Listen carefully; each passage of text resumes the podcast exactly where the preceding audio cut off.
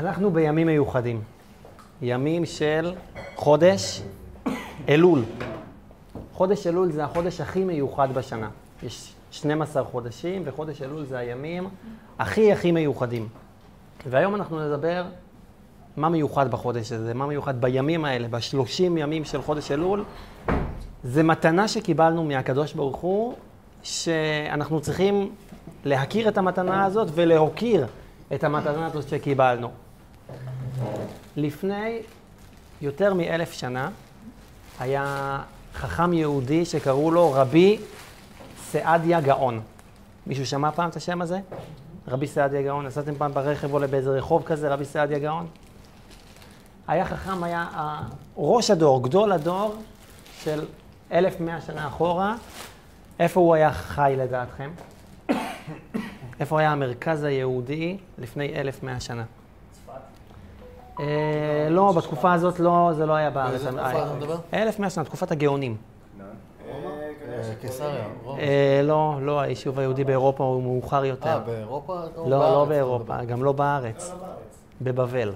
בבל זה עיראק אה, של היום, אה, אז קראו לזה בבל, ושם היה המרכז היהודי הגדול מאז שנכתב ונחתם התלמוד הבבלי, שזה הגמרא, אבל גם במאות שנים שיותר מאוחר, שם היה המרכז הגדול, היו שם ישיבות גדולות, אה, אה, ערים מפורסמות בשם סורה ונהרדה ופומבדיטה, יש כל מיני תזכורות למילים האלה גם היום. שם היה המרכז הגדול, ולימים המרכז משם זה עבר לצפון אפריקה וגם לאירופה. רבי סעדיה גאון חי בבבל, בבגדד, שם הייתה הישיבה המפורסמת שלו. ויום אחד התלמיד שלו מגיע אליו, זה היה בשעת לילה, והוא קולט את רבי סעדיה גאון עושה גלגולי שלג. מה זה גלגולי שלג? מי סיפר מקודם על החרמון? יקיר אתה. לא. אתה אמרת, אחרי התקופה של ה... כן, אמרת.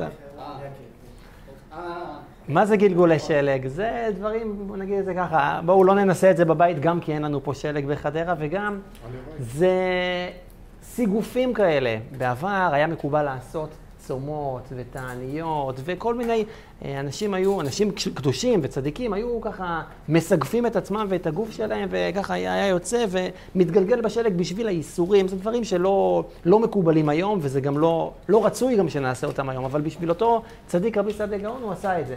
התלמיד קולט אותו עושה את זה, ושואל אותו, רבנו, למה אתה עושה את זה?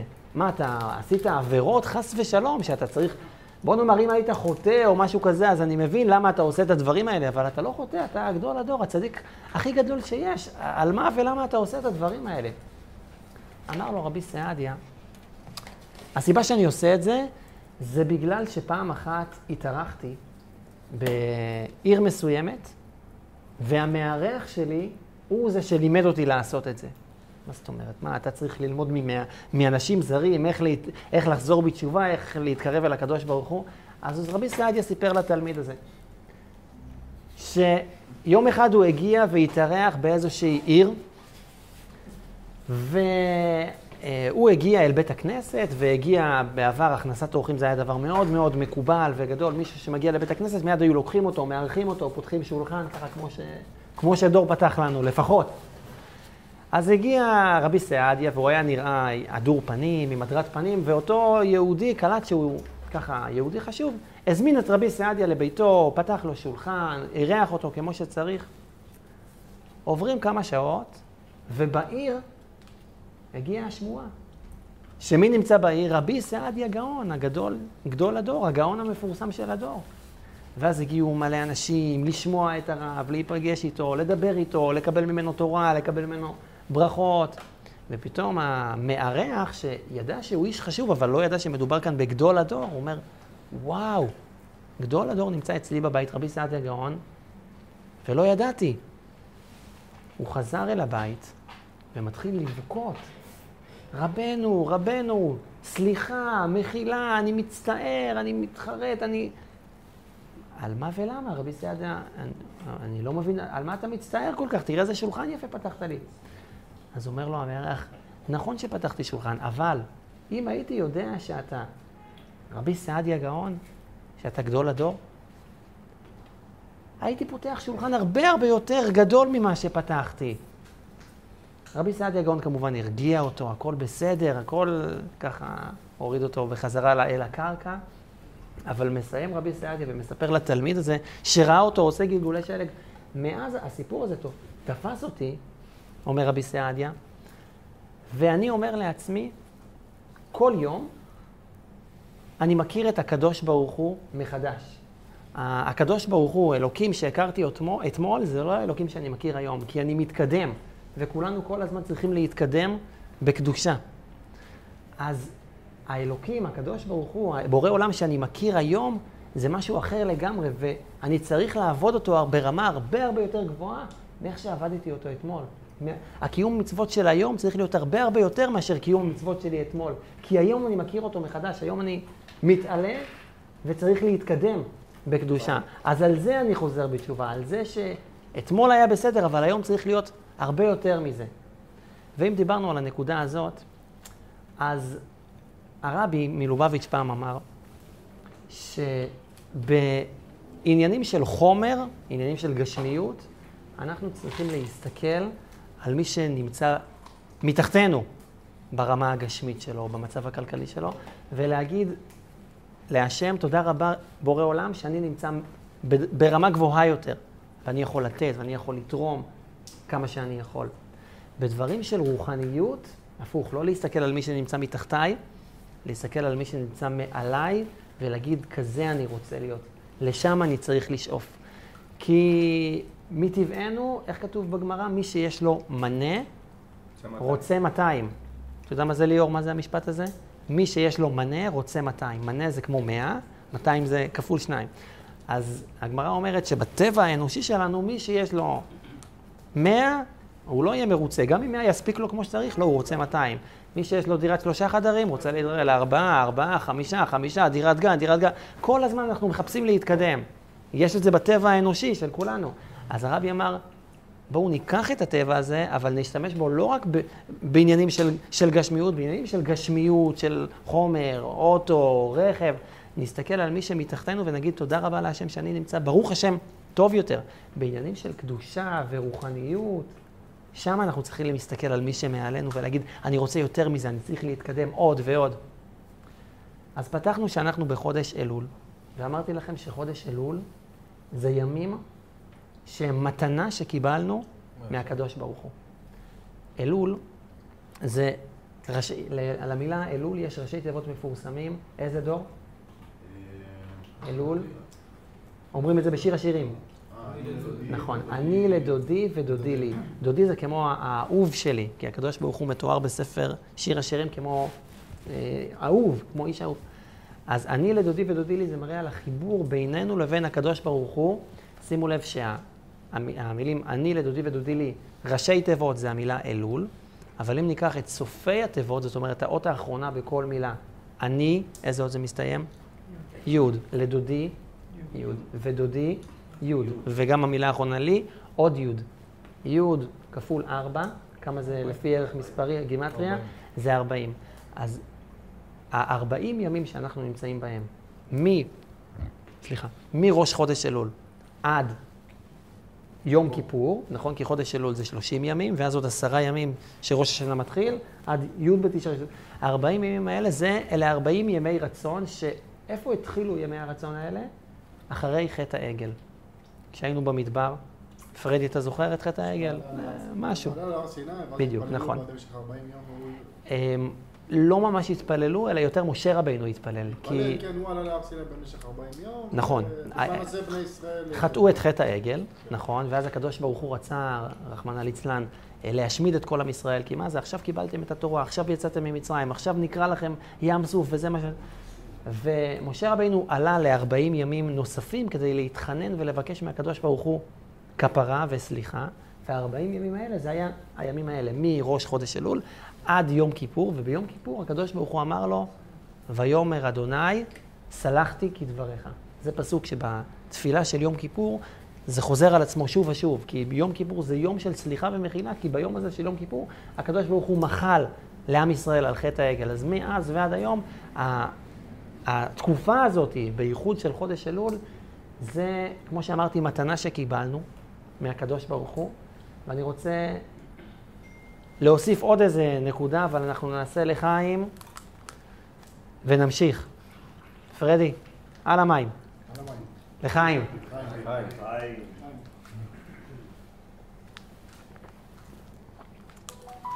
בחודש אלול יש עוד ראשי תיבות.